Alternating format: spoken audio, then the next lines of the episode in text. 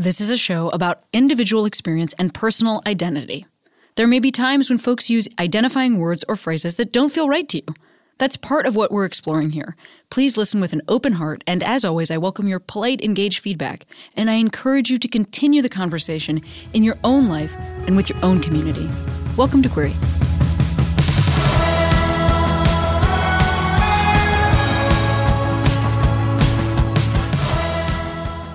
Queeros, Cami here.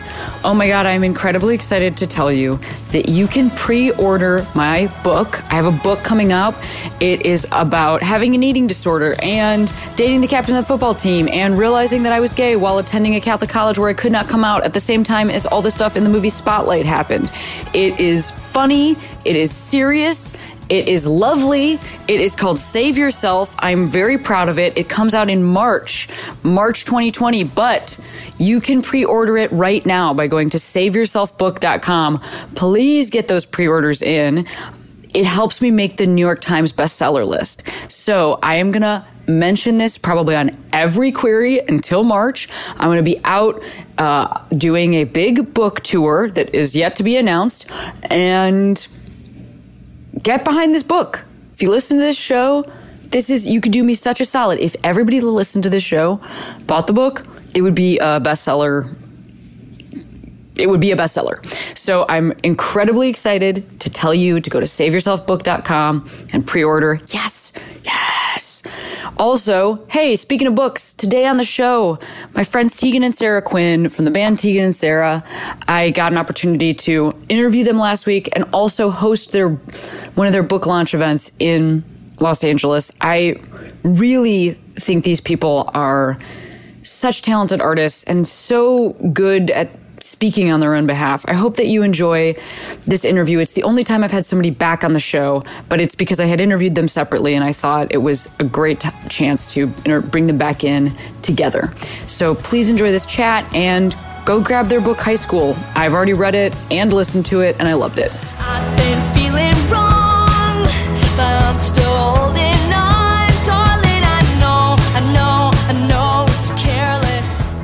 Sara needed it. Thank you. And we are ready. Just so you know, I signed right here.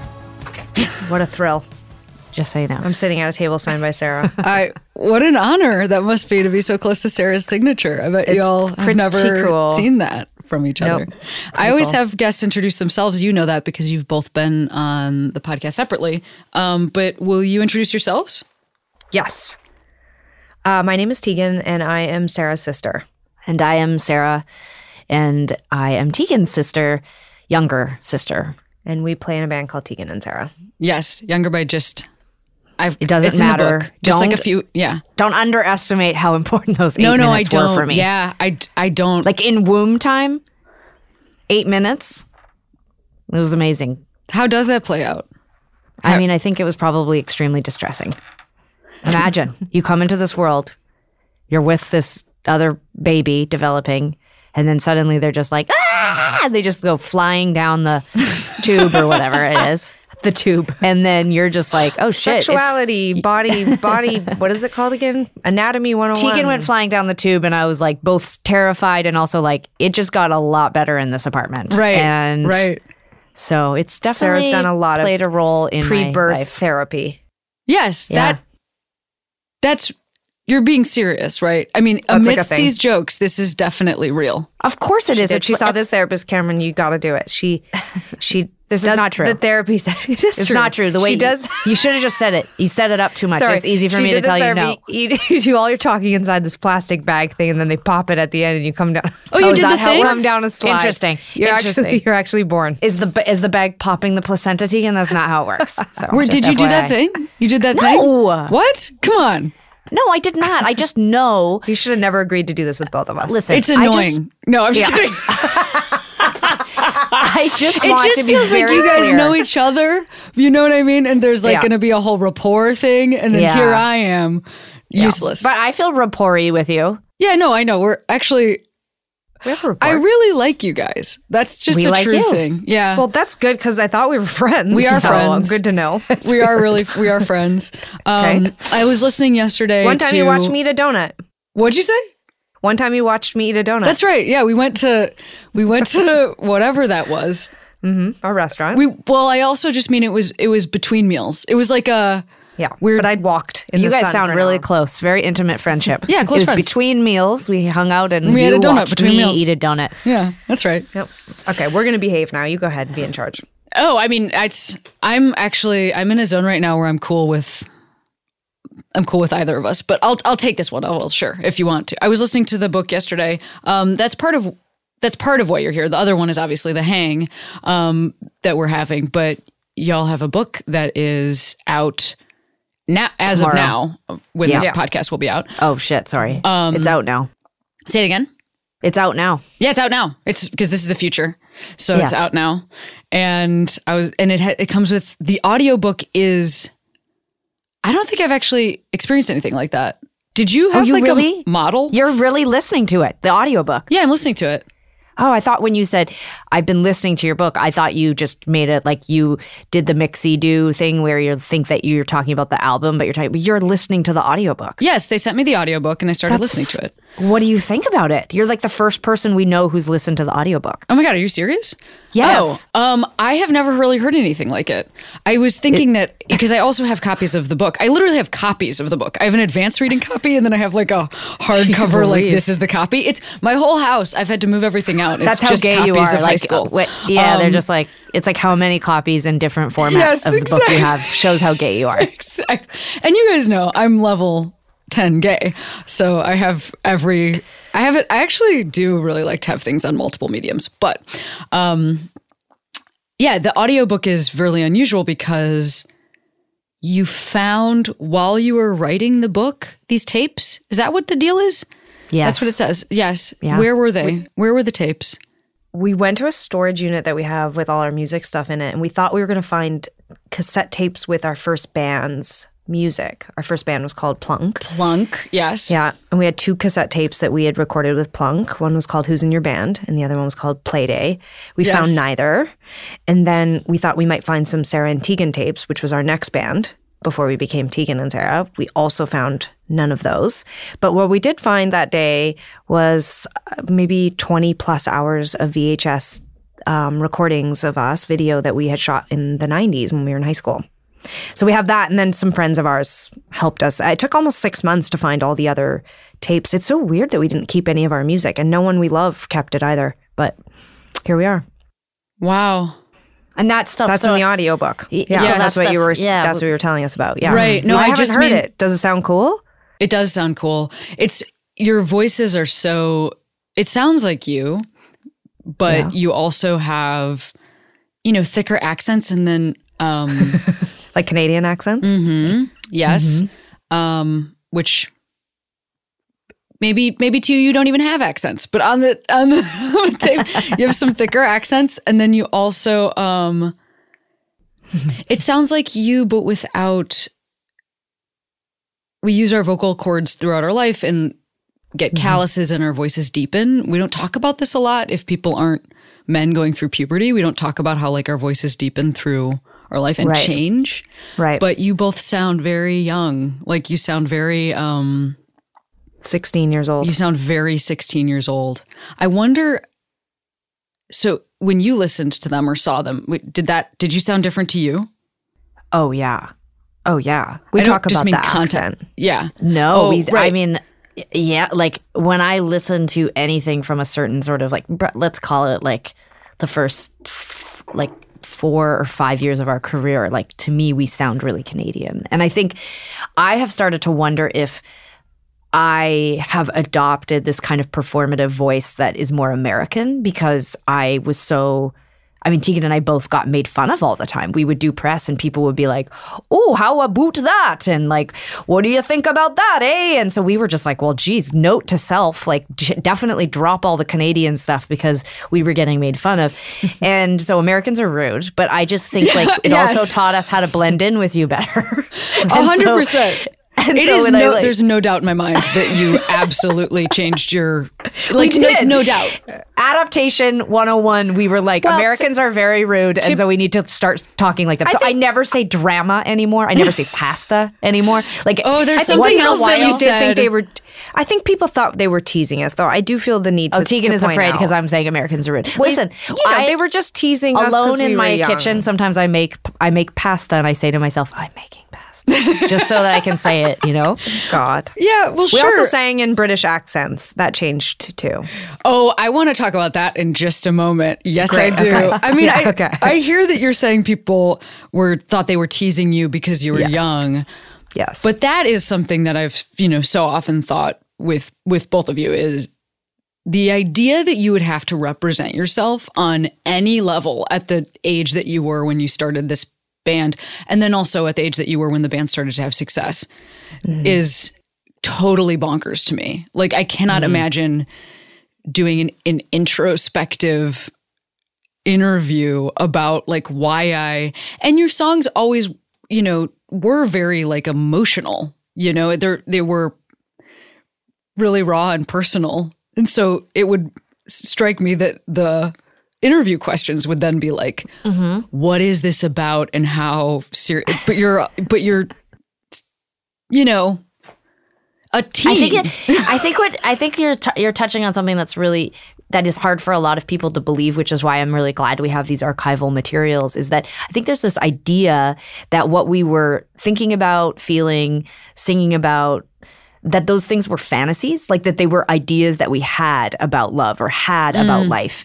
And I think what is significant you know, for me, anyways, about talking about the book and explaining what had happened to us. Like, I, between the ages of, of 15 and 18, I had full romantic, intimate, sexual, and, and emotional relationships with women in secret. I was dealing with homophobia. I was dealing with drugs and alcohol. I was dealing with divorce. I was dealing with, you know, violence. I was dealing with trauma. And so the things that we are writing about or thinking about at that time, you know, they're very authentic, um, advanced kind of experiences. And while we were young and we were sort of filtering them through an adolescent lens, um, I think the music and the the interviews, once you get past the sort of British accents and the sort of Canadian accent, you know what is what sort of is nested there is like is very substantial, um, you know, information and, and experience. but deeply complex for us to talk about with adults when we were teenagers. Oh, totally. oh yeah, And we had you none we of the language. we had we had. Explain yourself to us. Yeah, like Yeah. that's that's exactly what that sounds like.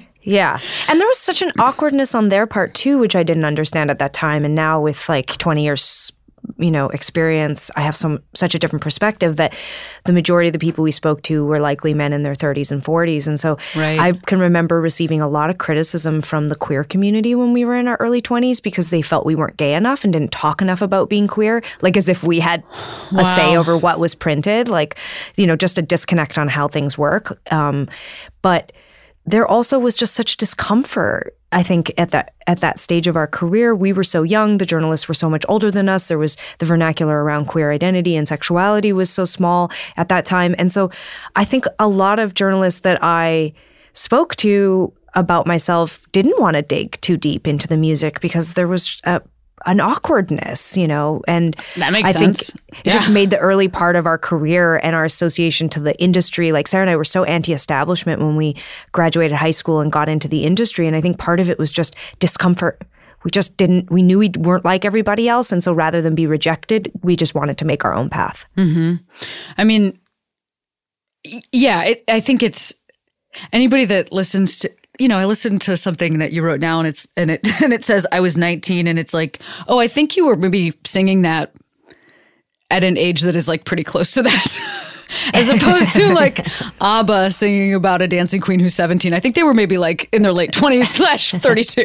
Um, Right. So it's just a different sort of a thing, I think, Yeah. uh, for folks to feel nostalgia, but you're like, no, this is like now, you know, I'm I'm singing about now or whatever. It's also so nice Yeah. as you get older and you, you know, you like like for Tegan now to sing that song about feeling 19. I mean, there's just this, all this like adult voice and perspective and context that comes in now when we sing those those songs too. And it, you know, I I always wondered like, are we going to feel weird and creepy about the songs we wrote as teenagers and young adults as we start to get older? I mean, we're almost 40 now, so it's it is kind of strange sometimes to like sing this material that is about our younger selves, or you know, in the case of the memoir and and our new album, we are writing and um, revealing things about ourselves when we were when we were very young, when we were 15, 16, 17 years old. Like to handle that material required a lot of sort of like tenderness and also like I don't want to exploit 15 year old me who is having sex for the first time with a girl. Like I don't want to exploit that girl that I was having relationships with and Right. a relationship with. So, you know, there's all this kind of like gentle, gentle sort of like gentleness that we're sort of like using right now because I I want to talk about these things and I want to talk about them thoughtfully and with a sort of sophisticated emotional intelligence, but I don't want to like also pretend like I don't know. I don't like when people make this assumption that at 15 years old, we don't have these complicated emotional or sexual identities. And, and Sure. at least for me, I did. And so I don't like this idea that I was like writing in bubble letters in my journal, like, I like Naomi. You know, like Right. that is not what I was thinking about Naomi, my Right. first secret girlfriend. Yes. And also, I mean, I don't know about Naomi specifically, who's in the book, but I know you both are still friends with your high school friends, that you're, that you're Yeah. both still close with some of the folks that might be in this book. And I just, I just wrote a memoir myself, and I will say that it is really strange to try to figure out what you're going to include about other people and what you're going to include about yourself, especially for somebody who cares so much about um, queer representation, as I know all three of us do, and trying to figure out like what to be honest about versus what you're talking about this like line of self exploitation. But what what you both did is like this is detailed. Like this is like a very detailed book. It is like you're you have some clearly some really strong memories of this time. like I just mean it is like it is like you are talking about stuff so in such a visceral way. Is that just how you remember things or is that just how you remember this time? Like is this is high school so sp- specific in this way or is this how like could you talk this way about your early days touring things like that? I think that it's I think it's safe to say both Sara and I do have very good memories and we are storytellers by nature and so you know high school but a lot of our life we've spent telling the stories of our life. Uh, maybe it's a product of being so transient and constantly traveling and so having to tell people about ourselves and tell our story to our friends and family and our activities over and over and over again. We've always had uh, a passion for documenting ourselves long before there was social media. So, starting with our childhood, there's an enormous cache of of documentation. So, I will admit that I think we have very strong memories. We are still friends with all our friends from high school, so those memories are pretty fresh because we talk about each other and our experiences a lot. But we also found I mean, God, probably 28 or 30 hours of VHS footage from that time. Yeah. Our friends were incredibly generous. They sent us anything they'd kept from that time. So we had countless journals and notes. I mean, I connected with an old friend who I hadn't seen since high school, and she showed up to the dinner with a binder with 50 notes Sara and I had written her that like laid out our entire grade 10 experience. So we had a lot of help writing the book in that sense. I also sat down with most of the key people in the book and interviewed them all. Some of them gave me four or five hours of their time. We scanned Wow. hundreds and hundreds and hundreds of photos over the uh, 18 months that we were working on the book. So, so we had a lot of help. We didn't just sit down. Don't picture us in a forest with I'm literally like, how the fuck did they remember this? Yeah, got no, it. we- Crowdsourcing. A lot, like uh, we had a You took it lot to the pull team. from. Yeah. we, we we almost like wrote the book, and there was an enormous amount of research that Mm-hmm. happened. But but I but I again I will stress that like I think we do just remember a ton from our lives. And I, and the last thing that you said about was it just a like really memorable time or significant? Like it was. We Yeah. established that we were queer. We had our first significant relationships. We established that we were creative. That we could write music. Yes. We started writing music, became famous overnight in a strange way, using air quotes, in in our hometown of Calgary, and Right. got offered a record deal. I mean, it's a significant time. Our parents split up. We ex- spent years experimenting with drugs and alcohol. Like we, it was a very memorable time. I understand why most people want to forget high school. Um, I understand why a lot of people would never revisit their past, but I think for us, it is a special time. It was a tough time, but it was but it was a really significant time. And I think we understood that there was great purpose in sharing the story of our establishing who we were. And and so it was worth returning to. You know, I, I actually can really relate to that. I my the time in my life I have pulled the most from creatively mm-hmm. is a very similar time. I mean, I was like a, a little bit skewed, a little bit older because it was like early college, like at the beginning of it to to mid twenties. Yeah. Um, but very similar, like set of things, figuring out the purpose, like what I thought I wanted to do and who I thought I wanted to do this with. And then also like sort of a breakdown of the culture that I'd grown up in, realizing I didn't want to be Catholic, like all those things. That, so it's writing about something that is as significant as that to me felt like, um, because that's kind of the, it, it felt freeing to it feels freeing to pull from that time. It also sometimes makes me feel a little bit like I can't catch up with myself. And I'm I'm like, when will I get over this? You know, like that's like that's that other side of it, you know? yeah, exactly. I feel like I could write another book about high school. How fucked up is that? no, I mean that's that that's exactly I what I'm accidentally saying. told my stepdad Bruce that the book, the first draft, was over 500 pages, and he keeps texting me asking me to please send him the f- the full unedited version. oh God! and I'm like, I feel you, Bruce. Do you Yeah. know there's also this kind of like interesting I, I don't know if I've ever had this experience before. I mean, I've had it briefly when I'm writing music, but there was something really meditative and also very rigorous about the mental part of writing the book that I felt um, quite like even on a subconscious level, I felt really deeply immersed in the in the story and in that time period. Like I actually I'm a I'm a big dreamer. I'm a like a vivid dreamer person. I really I go deep into my dreams and I remember them. They're very detailed. And um, during the time when we were writing the memoir, I dreamed of myself as a young person again. I dreamed about people who who we'd lost, people who had died. Um, I dreamed in the in the spaces that I was writing about, and so I did feel like there was this like really deep tissue kind of thing happening for me. And I remember when we find when we handed in our final draft of the book, I felt a sort of grief actually about um, about leaving Tegan as a young person and my mom and my stepdad because that was the last time we all lived together in the same house. And I in some ways I I don't remember feeling any of that when it was actually happening. Like I was so deeply excited anxious desperate to get out of that house out of that city out of that prison of my own closeted shame and all of that stuff. And I while I was terrified I was also like desperate to get on get on with it. And Yeah. in revisiting all that material I actually sort of suffered a, a kind of different grief where I, I I I longed for and missed my family in a way that I hadn't for years. And I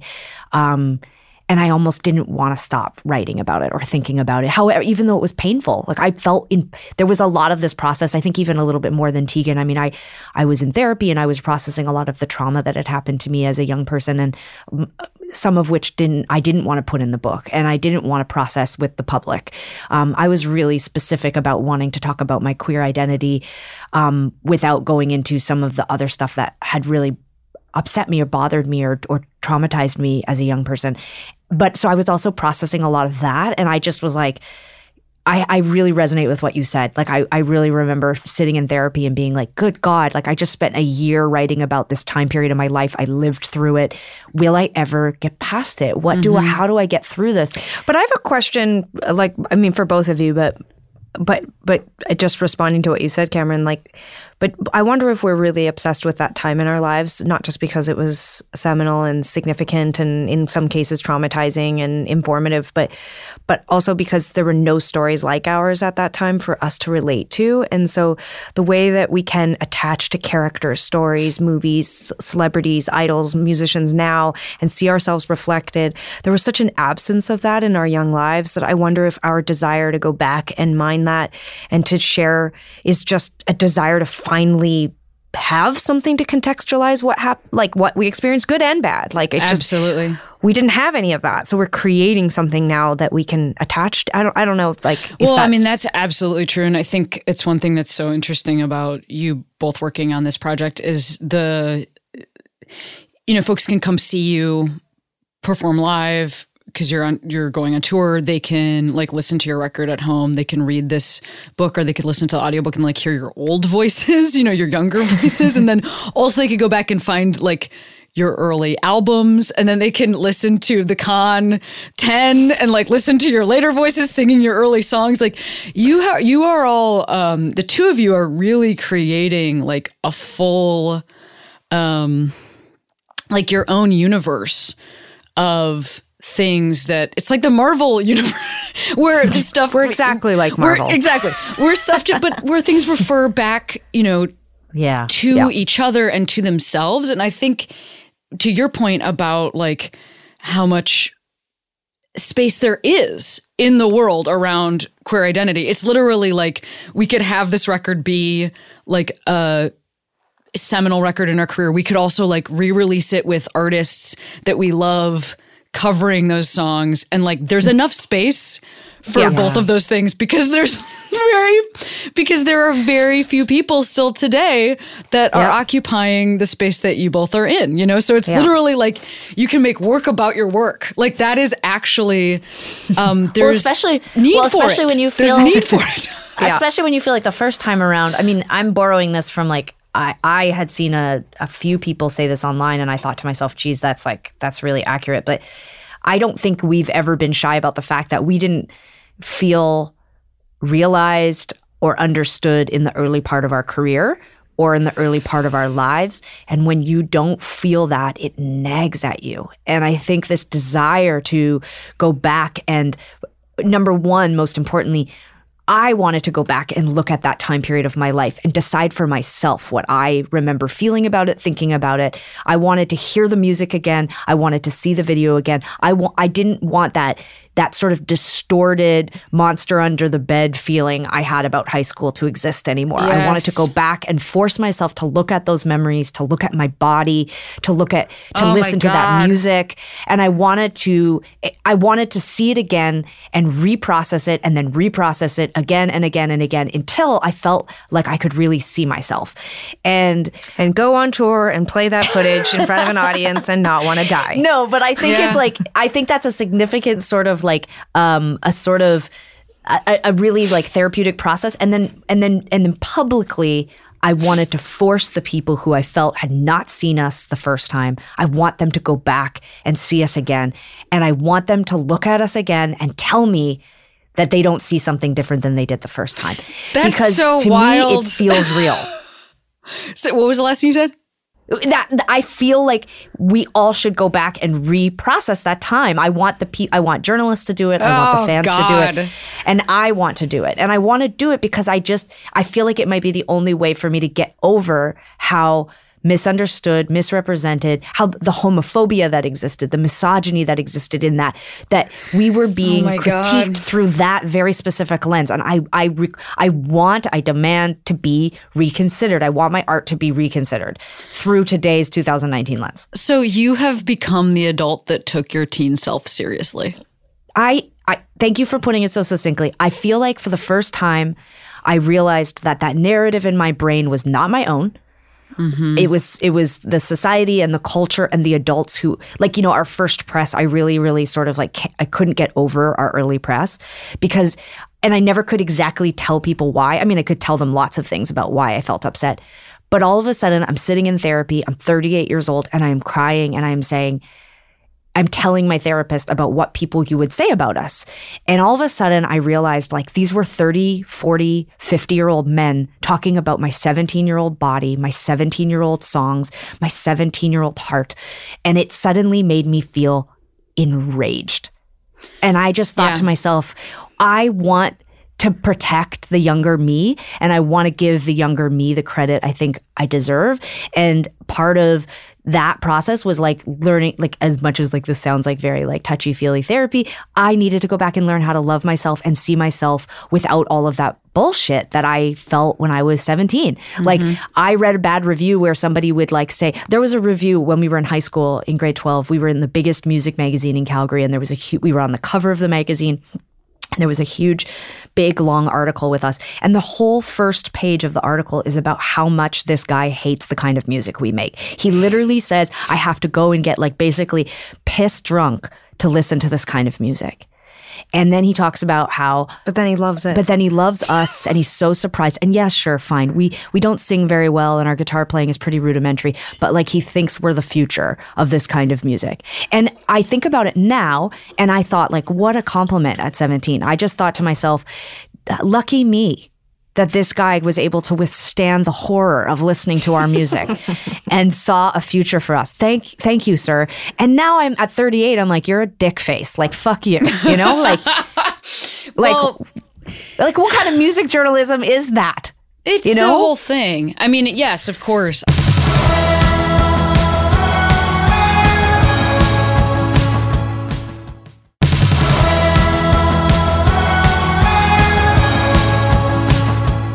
I, I've actually been thinking yeah. about this a lot recently. I've been thinking a lot about how, um, for a long time, and I certainly have done interviews about this and tried to like relate to um, older male comics who might be doing the interview, or even like some, or, or it's a straight woman, or it's a, another queer person. Um, I have for a long time, I think, talked about my coming out um, with like a distance, almost like it was really bad. You know, like I have jokes about it um, to take the like gut punch out of it. I um, talk about, I you know, I'll say the sentence, it was really bad. And then now things are great because that's the next question that people ask. You know, like, well, how it's always it's you know the focus on how'd your family take it, but then there's the focus on and how is that now? And it's like, well, I'm like fully an adult now, so my my folks are like chill with me because they wouldn't they wouldn't be in my life if they were if this was a problem. I'm an, I'm an adult. Like it's not you know, but um the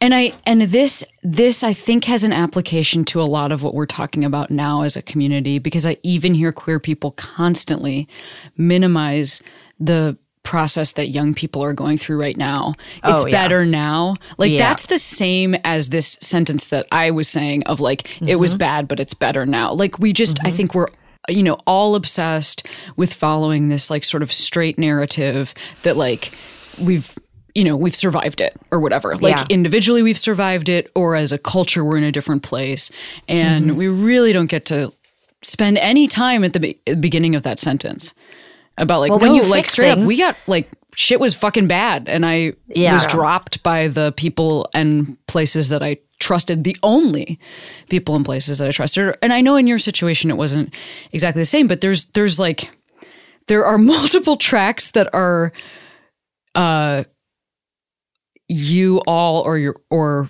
folks around you like talking about the concept of homosexuality in Yeah. the audiobook and you know like i hear the pain in that and yeah. Yeah. it's, It's a complex. It's a complex. It's it's it's really interesting to me to think about where the desire to make it okay for everybody comes from. You know, so when we talk about coming out or coming to terms with our identity or sexuality, or when we talk about the early part of our career, there was a long stretch where I wanted to make it less uncomfortable for the people who loved us and cared about us and the people who work for us who were there. I want to get past. I do. I do have a desire to get past all of that and stop bringing it up and stop being upset about it. A couple years ago, I got together all the quotes and we had someone help us do this too. Like searched through all of our early press to find all the really disgusting things that people said about us, so that we could make a T-shirt and like sell it and then like donate the money. And I felt resistance on every level. Even people who work for us, even Sara, I felt like there was resistance because it's like don't alienate all these publications because it was NME, Pitchfork. That wasn't Spin. why I was upset. No, uh, that's what I'm saying. There was a variety of reasons why people didn't want to do this, but for me, it wasn't. I'm not.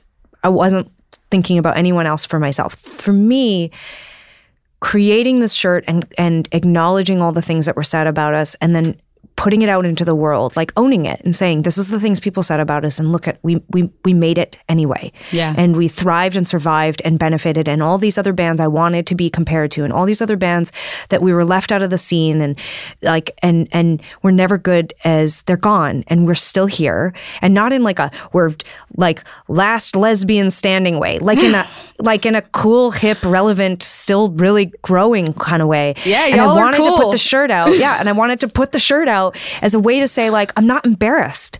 I'm not ashamed of what people said about us, Yeah. and I'm not even intentionally trying to shame those people. I'm saying like look at how much has changed. Like you wouldn't get away with saying these things about us now. I mean, people can, but not publications, not not reputable music publications like mm-hmm. that did it, you know, even 10 years ago.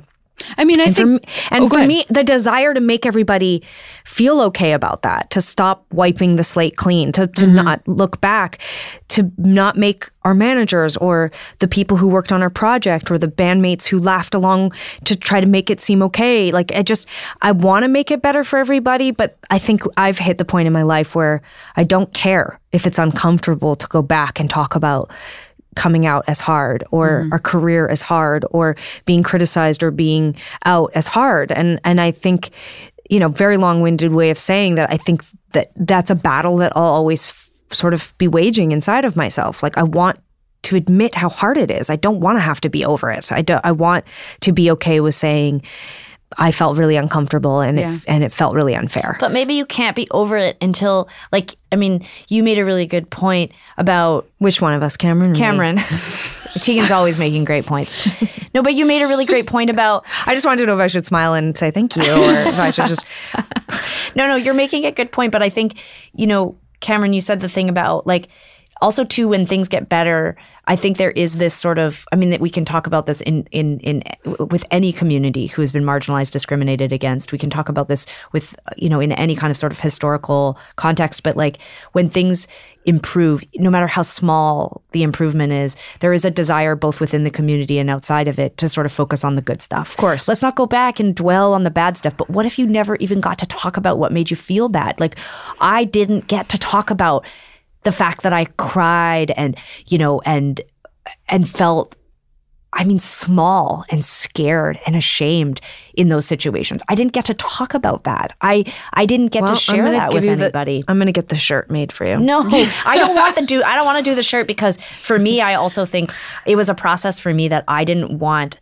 I wanted to talk about my own shame and homophobia, and I wanted to talk about my own trauma before I used other people's words to remind people of what it used to feel like for me. I didn't. Wait, yeah, so I, does that mean we could do the shirt now? I mean, now I'd probably do the shirt, but I think Amy, did you hear that? Yeah. Can get the Shirts being made.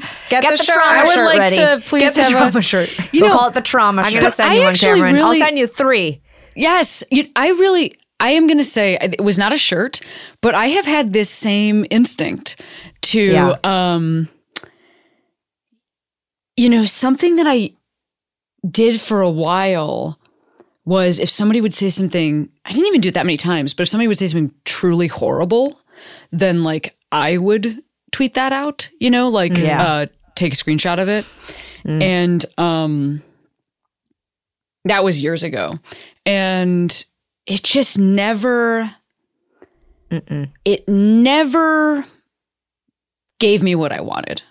Yeah. There was never, a, because what I wanted, what was always difficult for me about it was that the response would be either like silence, um, like shut up, or um, oh my God, I'm so sorry that this happened to you this Right. one Yeah. time, essentially. Yeah. And you're I like, still right. feel like this sort of is the vibe that we like, oh my God, I can't believe this happened. Oh my God, I can't believe this like sort of shock. And um that's actually why I don't really talk about this stuff because I think the only thing that would feel good to me is not, and I can't control people's reactions. So I just have to share it with people that are more safe Do you ever- than in the Yeah. universe. Because the only thing that would feel Yeah. good to me is for somebody to say, "Oh my god, I can't believe this is what your entire experience of the world is." You know, like I- like right, that's right, like it's not it's not this, have this vision of, like- comment. It's I like want someone to like flip everything. out. Like I want to like tell a straight person like I feel really upset because of homophobia, and they just go mad. Like they just like flip a- like a couch over, and they're like,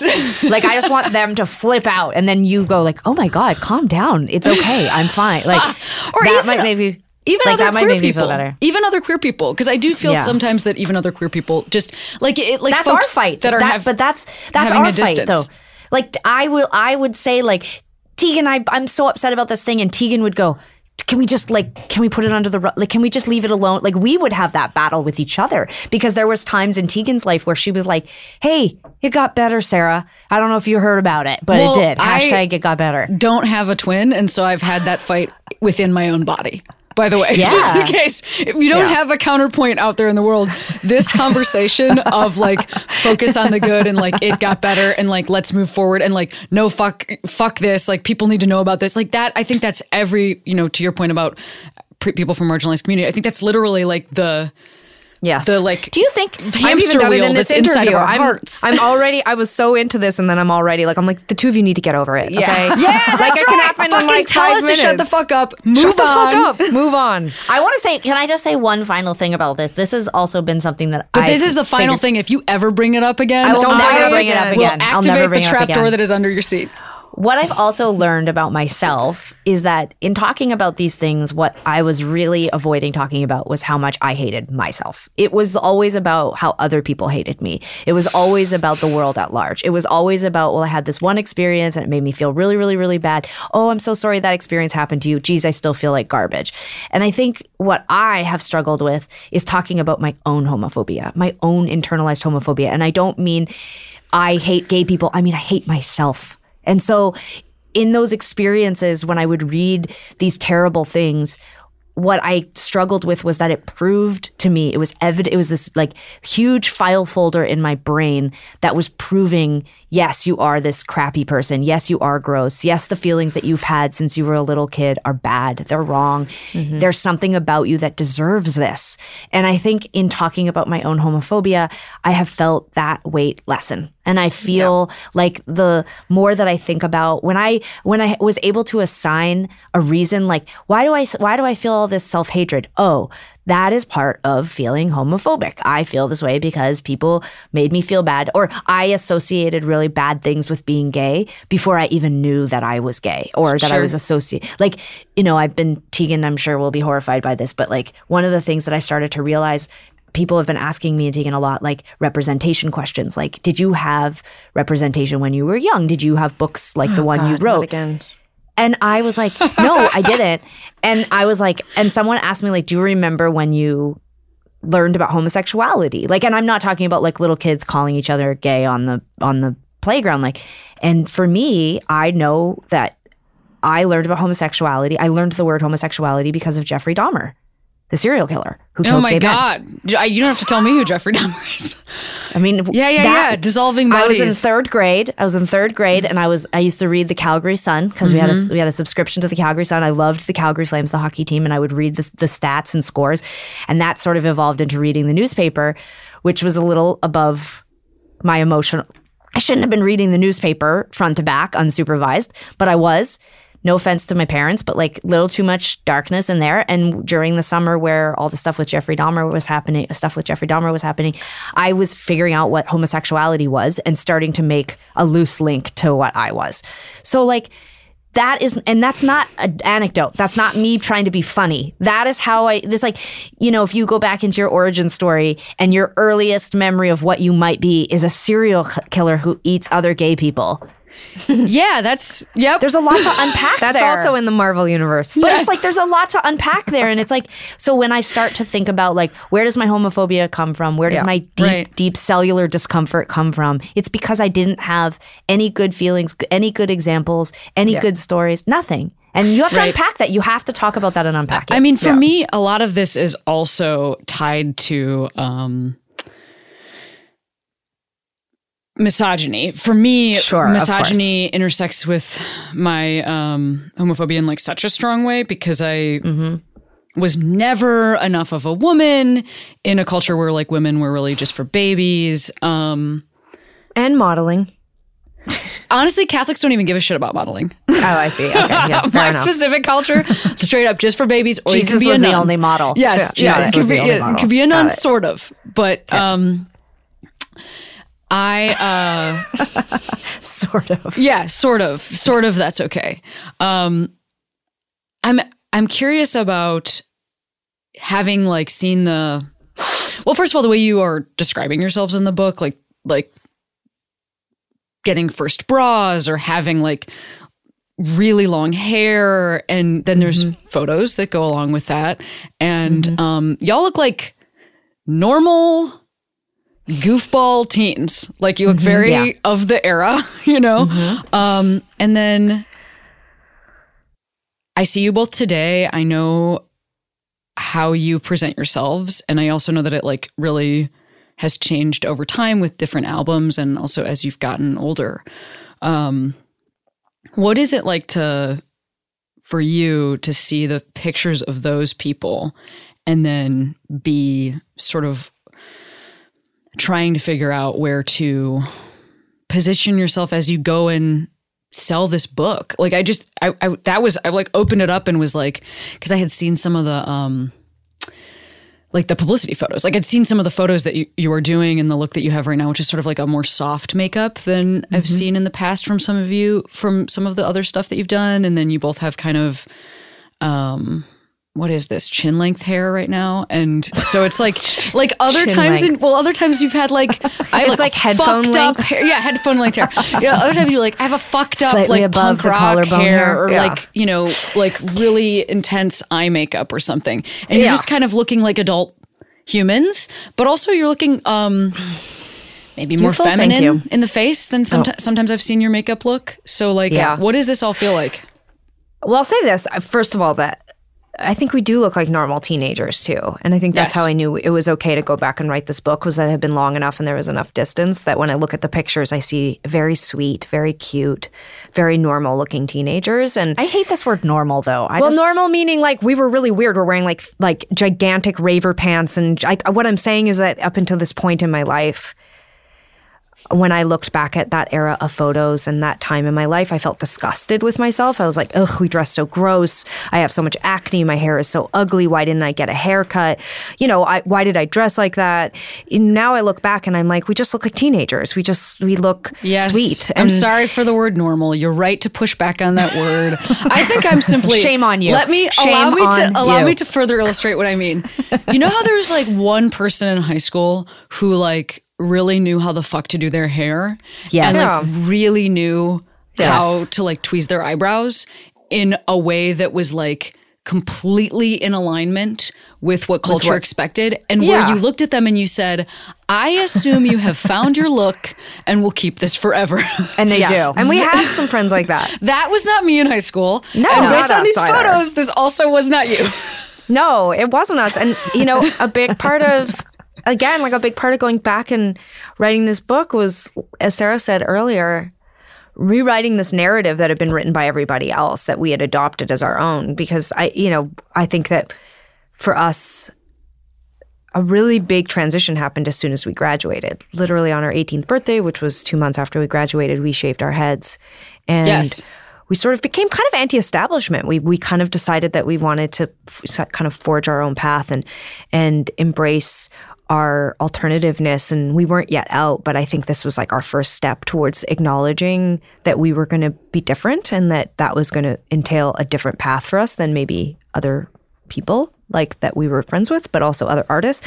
And i think for me when it came time to sort of look at how to market this new book, High School, but also the record, Hey, I'm Just Like You, starting with the title itself, was this um, this tonal energy and mood of getting down off the stage, getting down off the platform that we've sort of been put up on, but also have helped build for the last 20 years, and become one with like our audience and the world and culture and our community and mm-hmm. ourselves and and return back to time where we weren't you know iconic international mm, yeah pop rock duo absolutely. Tegan and Sara and just kind of just be us again.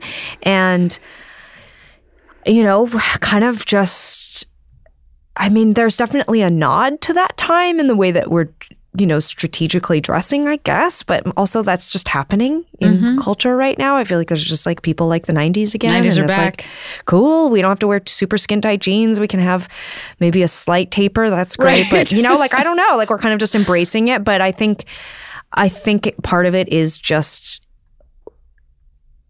yeah, just returning to a bit more of our core self. This is so funny because I feel like we are somehow on this extremely parallel journey. When you were talking about that, something I've thought about in the last couple of years is how like I don't get to be at my shows. I think I've even talked to you both Yes. about this, or Yes. Tegan specifically you. I think we've Yes. talked about this. It's like I don't mean that I think I'm the world's most significant artist, but I simply mean that I created the atmosphere that I wanted to exist in the world, but I don't get to be You'll at that nev- show. you'll never get to I go to don't your get show. You'll sit never get to experience you. audience. And so for me, when you're talking about getting down off the stage, that is literally something I have done this year is Mm-hmm. gone and sat in the audience because there's a feeling of like I w- I didn't feel heard, so then I took up some space to shout for a while, and then I felt a little bit more heard by my community, but I felt fucking apart, you know, and I was Yeah. tired of feeling apart. So yeah, hey, we're just like you, same.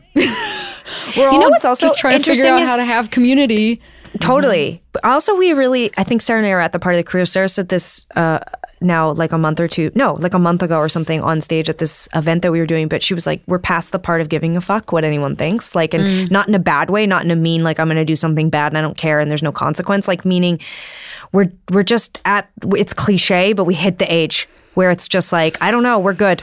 We're good at what we do. We're going to keep putting everything we That's are right. into the thing, and you're either going to really like it or you're not. But we're not. We're not going to strategically make ourselves into the thing that we think people will want, even if it's an alternative thing. And the other thing that's happening is that Sara and I have been around long enough that we are not that, and we're the kinds of artists like I'm done if if I'm just going to play the same game over and over again. I don't want to do it. If I'm bored, if I'm not 100% invested, then what is the point of doing this? And that's a really thrilling and also terrifying place to be in in your career. And you know, we're about to go out tomorrow night is going to be I think that tomorrow night's the first show. I mean, now when this airs it won't be, but Yeah. we're about to go out on this tour and do something really different than we've ever done and you know, we have all these surprises in store for people, but it's also a surprise for us. Like, what will it feel like we're singing each other's songs on stage? There Oh, are wow. points where Sara's not on stage and I'll be on stage alone, which we've never done, and Sara's on stage without me. And we, it's just, it feels really uncomfortable. And that feels really exciting because Sure. in, in addition to never getting to participate in the culture that we helped to build and create,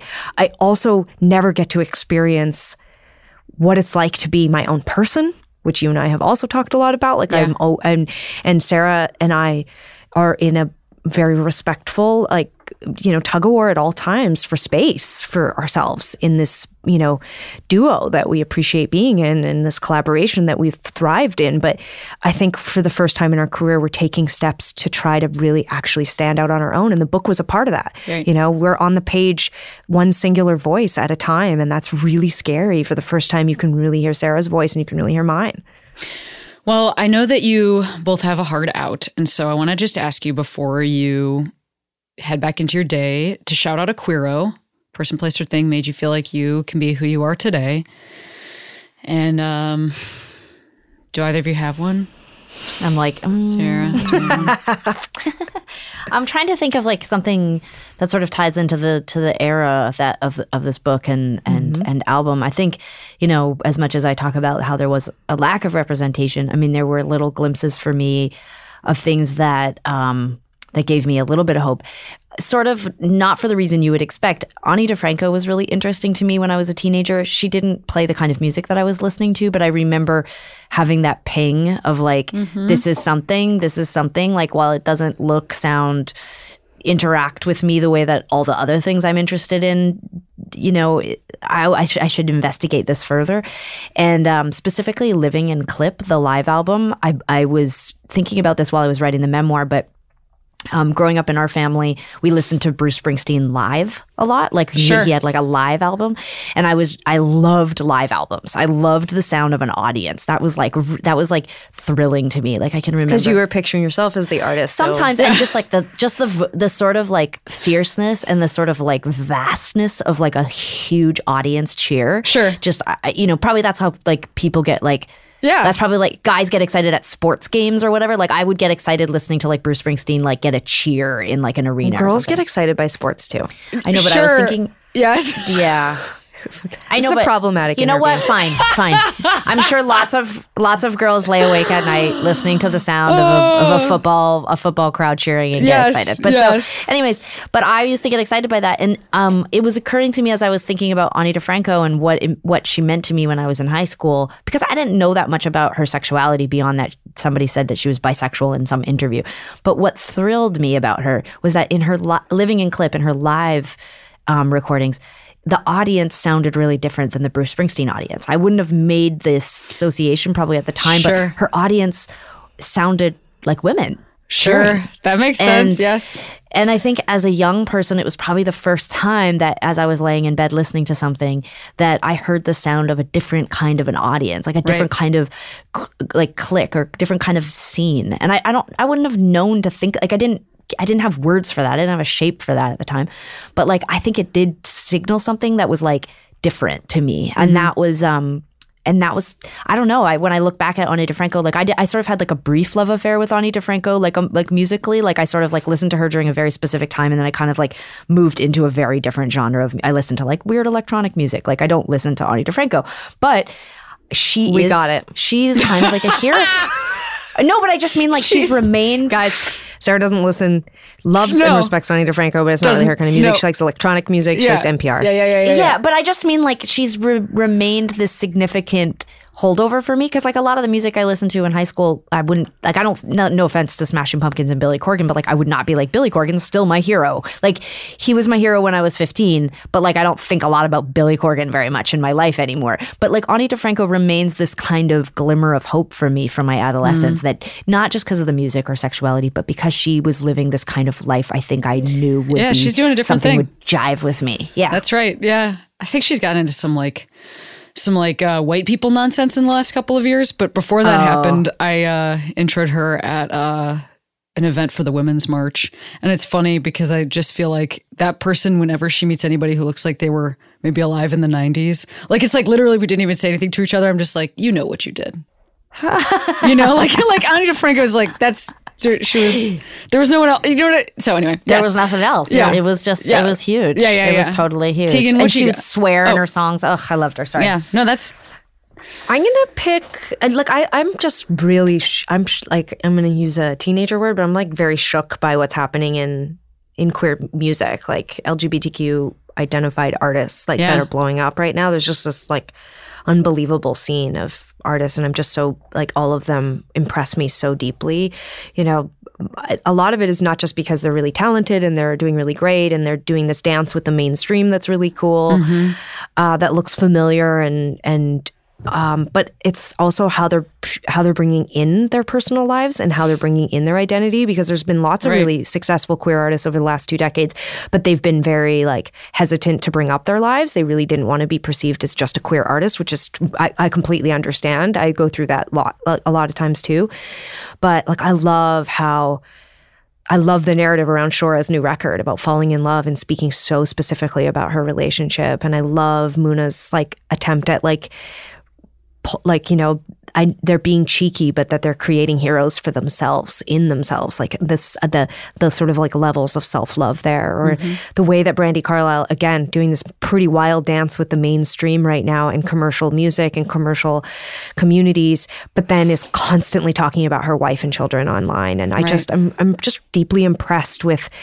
just how how quickly some of these artists have not just embraced like like I think about Janelle Monáe and what a journey she's been on the last couple of years and that she didn't just embrace who she is how she's just consistently pushing the boundary of where and how much.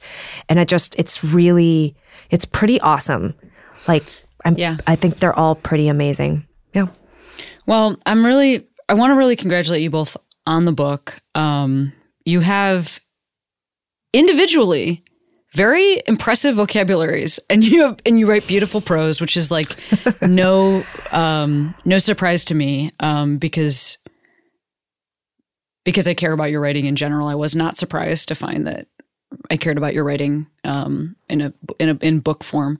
So huge congratulations! It's it's really big and brave to branch into a new medium, and I'm excited for you on the tour. And um, as you know, Tegan Rain Quin, Sara Keirsten Quin, I consider you individual people. Thank you both for spending time with me today. I, uh, I I wish you good luck with the rest of, the, of your press. Thanks, Cameron. Thank you. Cheers.